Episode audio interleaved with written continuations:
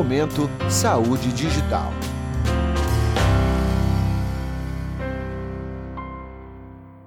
Está começando mais um Momento Saúde Digital, o podcast sobre Digital Health da MedCloud. Meu nome é Lohane Almeida e nosso convidado de hoje é o Dr. Edmo Gabriel. Ele é cirurgião cardiovascular, pesquisador, professor e coordenador do curso de medicina da Unilago, palestrante e conselheiro de residência médica do MEC. Dr. Edmo, muito obrigada por ter topado participar desse bate-papo e seja muito bem-vindo.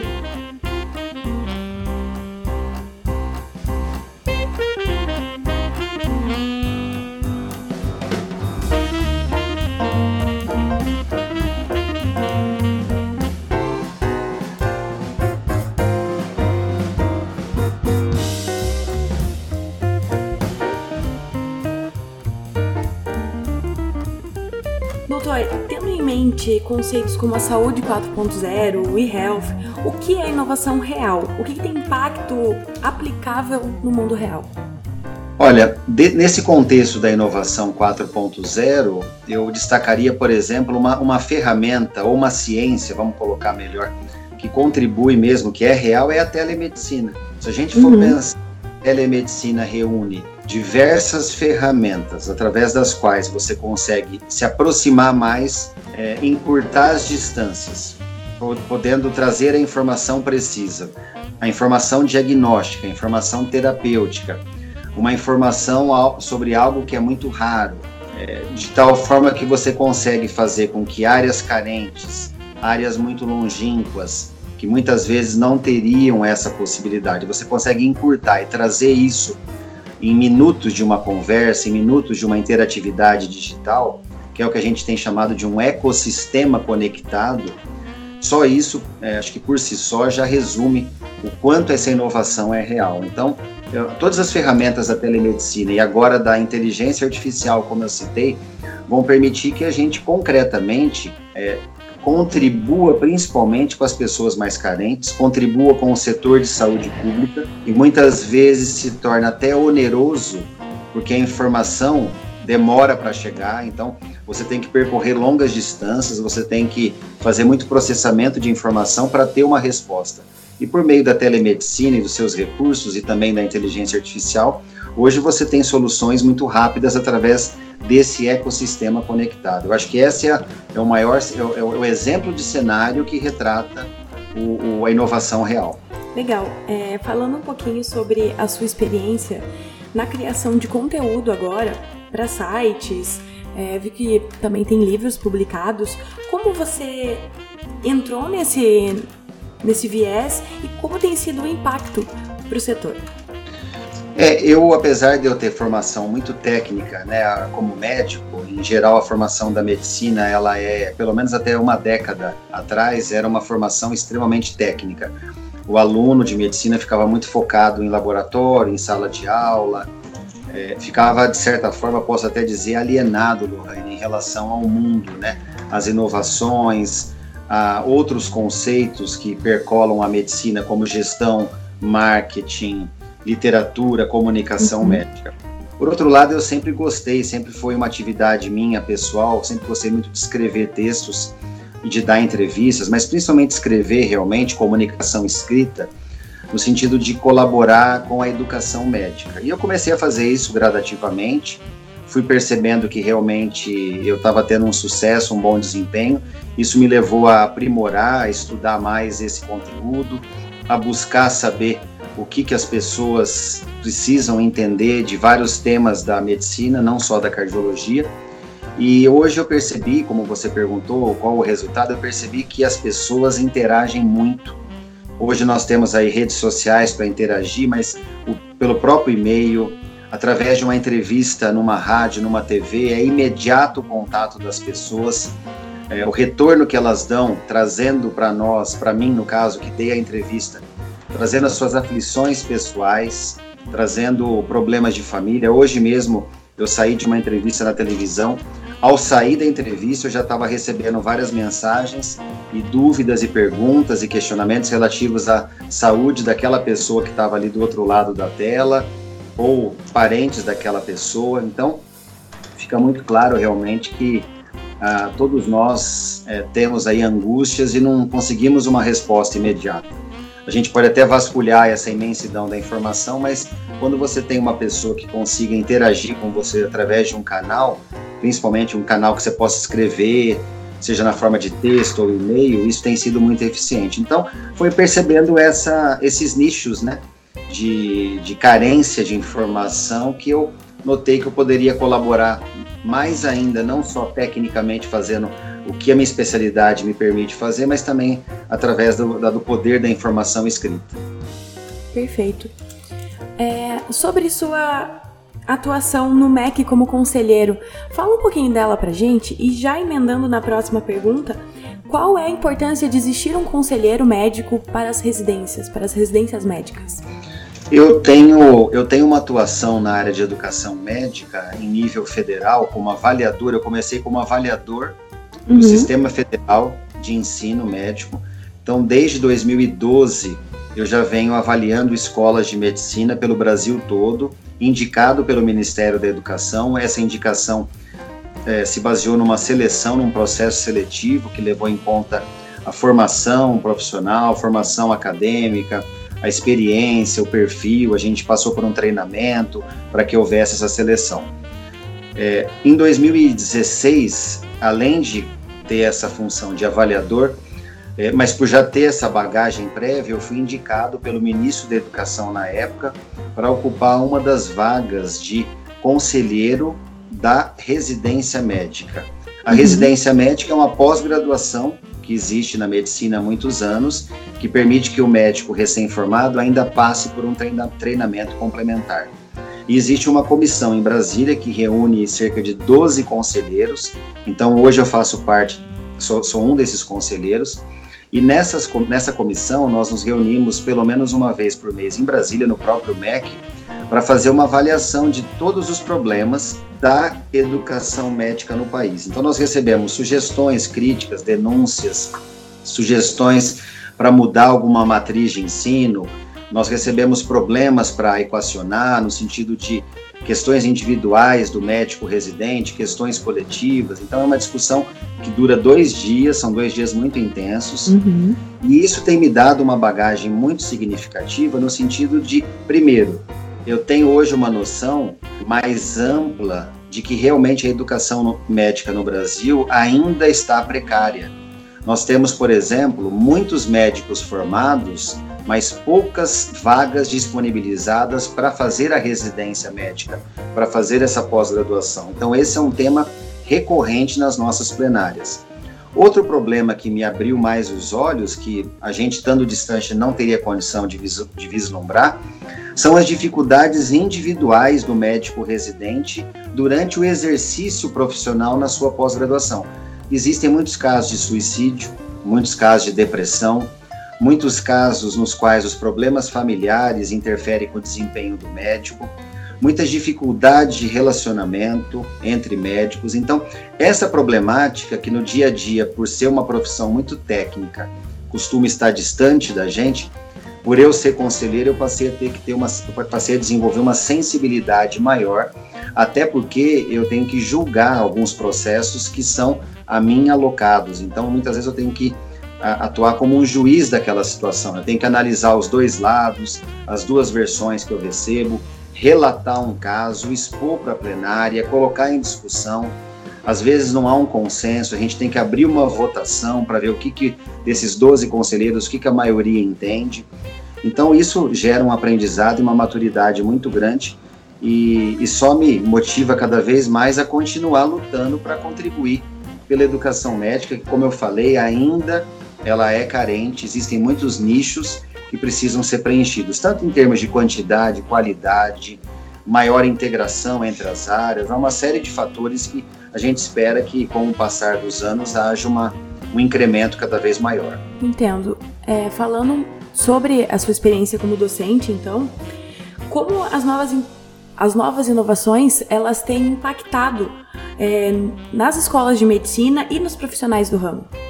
Eu tenho uma experiência particular, Lohane. Eu introduzi num curso de medicina, no curso de medicina que eu dirijo em São José do Rio Preto, uhum. eu por essa experiência em Brasília inicial, eu levei para São José do Rio Preto e introduzi na grade curricular dos alunos a disciplina, por exemplo, como eu citei, de telemedicina, uhum. para que não fosse apenas algo artificial e distante para os alunos. Eu tornei como uma disciplina obrigatória, com aprovação do MEC. Os alunos, de forma pioneira, passam a ter atividades teórico e práticas relativas a essa ciência que é a, a, telemedicina, que representa toda essa integração entre tecnologia, saúde pública, atendimento, integração entre as áreas. Minha experiência tem mostrado nesses últimos seis anos, pelo menos, da existência dessa disciplina, que os alunos no início não aderiram adequadamente. O professor, inclusive, teve dificuldade de, de persuasão. Para os alunos parecia ser algo que não era tão importante, eles queriam ter aulas muito técnicas e não entendiam nessa fase inicial o quanto esse conceito era importante. Por outro lado, nos últimos dois anos desse período de seis anos, é nítido que, em função de tudo que está acontecendo no mundo, no próprio Brasil, e da própria mentalidade mais madura que os alunos foram desenvolvendo, é nítido o quanto os alunos hoje aderem melhor, procuram fazer mais pesquisas nessa área são mais participativos, divulgam mais esse tema, então desenvolvem projetos nessa área e essa, esse era o objetivo. Agora nós estamos numa fase de tentar cada vez mais é, ampliar o espectro. Nós, nós entendemos que consolidamos esse conceito, valeu aí esse período de quatro anos de experiência. Nos últimos dois anos nós estamos já num voo de cruzeiro, eu posso dizer, com estabilidade e agora eu estou num trabalho com esse professor que me auxilia nessa disciplina para ampliar o espectro de possibilidades para os alunos. Mas isso não deveria ser pioneiro ou privilégio de uma instituição como a que eu estou coordenando. Eu acho que isso deveria ser algo mais disseminado. Tanto que o ano passado, o Conselho Federal de Medicina, em Brasília, ele liberou publicamente uma medida, uma portaria sobre a telemedicina para exatamente mostrar a médicos formados há 50 anos, há 10 anos e recém-formados, que esses conceitos da tecnologia, do ecossistema conectado, da integração, eles são é impossível você conviver hoje na área médica sem conhecer esses tópicos ou sem aplicar minimamente. Então, talvez a maior luta que nós estamos tendo hoje é agora passar para gerações mais experientes o quanto esse conceito, que na formação deles não era existente, o quanto esse conceito ele é importante. Ele não pode ficar como algo é, opcional, deve, deve ser algo realmente é obrigatório não no sentido impositivo, mas obrigatório no sentido do quanto será importante, do quanto vai mudar o prognóstico da formação do médico. Perfeito, muito legal. É, aproveitando esse seu gancho, você vê alguma diferença entre o aluno que entra na faculdade de medicina hoje para aquele que entrava 20 anos atrás, por exemplo? Quais são as mudanças de ambições, motivações desses alunos? A mudança é grosseira, Lohane. Eu posso resumir isso por uma palavra. O médico formado nos dias atuais, existe uma necessidade dele ser mais versátil, dele uhum. ter mais versatilidade do que o médico formado há mais de uma década. O que, que eu quero dizer com isso? É, eu sou de uma geração jovem ainda, eu sou formado aí há 15, num período de entre 15 e 20 anos. Na minha fase, por exemplo, para exemplificar para você, em nenhum momento, e isso não era só na minha escola de origem, eram todas, em nenhum momento se discutia conosco noções de gestão médica, noções de marketing médico, inovação médica, tecnologia médica, nenhuma, nenhuma discussão do que poderia vir a ser a medicina num futuro breve. Nós tínhamos que ser, é, vamos dizer assim, convencionais, técnicos. Hoje, por outro lado, o aluno de medicina não dá para ele ficar insistindo em ser conservador, ele tem que abandonar o conservadorismo, porque a necessidade do próprio mercado de trabalho reúne, entre outras coisas, essa capacidade de versatilidade. Ele tem que fazer bem a parte técnica, mas ele tem que se preocupar com a comunicação médica. Nunca foi discutido, por exemplo, numa faculdade de medicina, é, técnicas para se, se dar, por exemplo, uma notícia de óbito. Técnicas, por exemplo, para você conversar numa, num determinado tom sobre uma doença. Nós aprendimos sobre a doença. mas não sobre a comunicação da doença. Uhum. Hoje não. Hoje o mercado exige que você saiba tecnicamente sobre a doença e sobre o tratamento, mas você tem que saber se comunicar, você tem que conhecer sobre carreira médica, ter uma independência para saber julgar se o seu marketing está correto, se você está sendo correto nas suas finanças, se não estão te enganando. Você tem que conhecer sobre tributação na área médica, sobre contabilidade na área médica. Você tem que desenvolver uma capacidade de ter mais habilidade. Você tem que saber falar, se comunicar, se expressar, se portar publicamente. Tem que saber ter mais inteligência emocional, porque você lida com pessoas de diversos, é, diversas personalidades. Antigamente a gente teria que ser um meio, uma forma muito, muito padrão. E hoje não funciona. Hoje a exigência das pessoas do mercado, as pessoas querem um médico que saiba muita coisa, que tenha várias opções de tratamento, que saiba convencer, então capacidade de persuasão. Não basta você apenas ser bem formado numa boa escola, ter lá o quadro no teu consultório.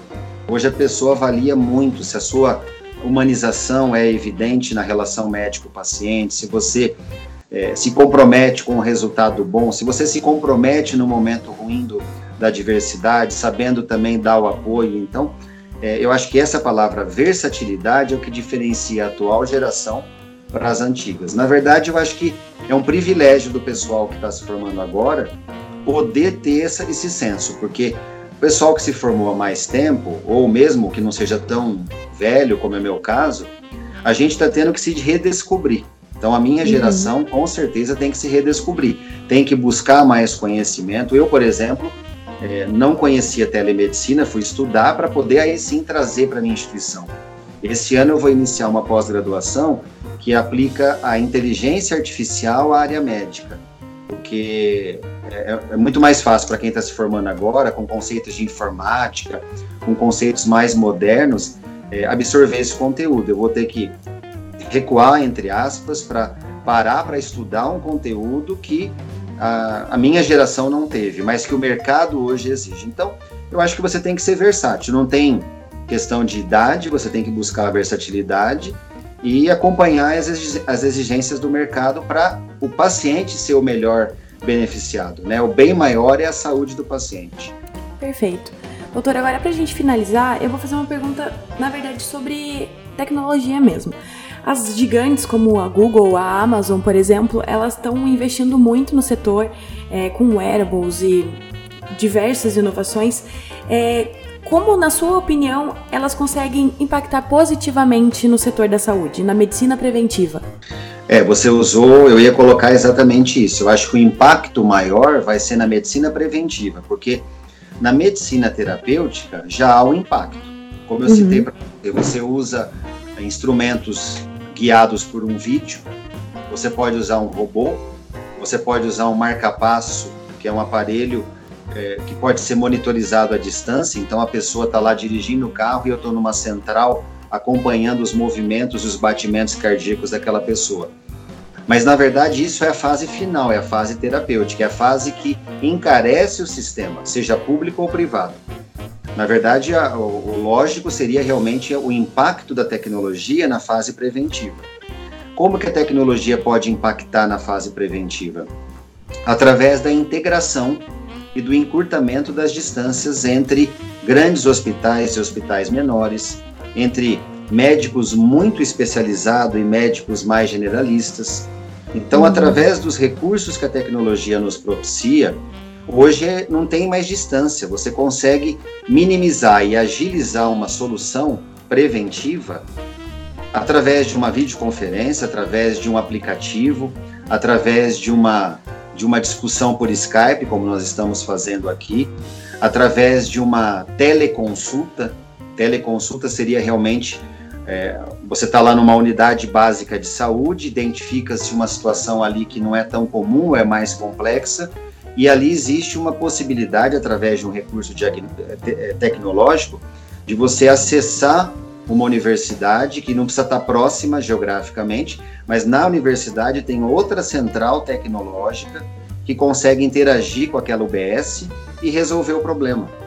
Um problema num eletrocardiograma, onde os colegas que estão na UBS por serem generalistas, não conseguem ter segurança do que está acontecendo naquele eletro, uma radiografia de tórax, uma, uma lesão de pele, onde você consegue, através de uma foto, passar por um aplicativo e um especialista julga e te dá uma solução. Com isso, você está prevenindo desse paciente buscar o pronto-socorro, desse paciente gerar uma internação hospitalar, uhum. de onerar o sistema público, no caso o SUS. Então, o impacto ele é de resolução do problema, de alívio do sintoma, de cura e também de economia dos recursos. Então, acho que essa conjuntura seria a ideal. Por isso que teríamos que buscar, governa governamentalmente falando, algum tipo de fomento para que exista essa rede integrada, não só nos hospitais privados, que ainda é um privilégio dos hospitais privilegiados. Teria que existir essa rede integrada nas unidades de saúde, nas UPAs, que são as unidades de pronto atendimento, nos hospitais de transição, para evitar disso ser só um privilégio nos hospitais terciários ou quaternários, porque aí vai todo mundo para lá, onera o sistema, é, aglomera todo mundo no mesmo lugar, pode ser público ou privado, e aí a solução fica só na fase terapêutica. Eu acho que esse ponto que você colocou é o, é o que todos os grandes países da Europa, dos Estados da, da América, é, estão tentando, com as suas dificuldades, implantar. É, é, é usar a tecnologia de forma preventiva para integração. Você integrando e encurtando as distâncias, você previne doenças de gerarem tantas complicações e onerar os custos. Maravilha. Doutor, é, agradeço mais uma vez pela sua disponibilidade, contribuição com o Momento Saúde Digital e por ter participado. Obrigado, Lorraine. Foi uma, foi realmente, sinceramente, uma honra para mim é, me coloco à disposição para mais discussões, o que eu puder colaborar é, nesse, nessa, nesse quesito saúde e educação. Você pode ver, por exemplo, eu destaquei aqui a versatilidade, eu tenho esse tempo curto de vida me dedicado à medicina, tecnicamente falado, mas eu percebi que eu teria que conhecer gestão, teria que conhecer tecnologia, teria que conhecer telemedicina, uhum. teria que conhecer inteligência artificial, docência. Então, é, eu acho que eu posso ser um retrato do quanto é difícil hoje você exercer a medicina se você não for uma profissional com versatilidade. Estou à disposição para outras discussões, agradeço por tudo, espero ter contribuído e me coloco à disposição para qualquer esclarecimento.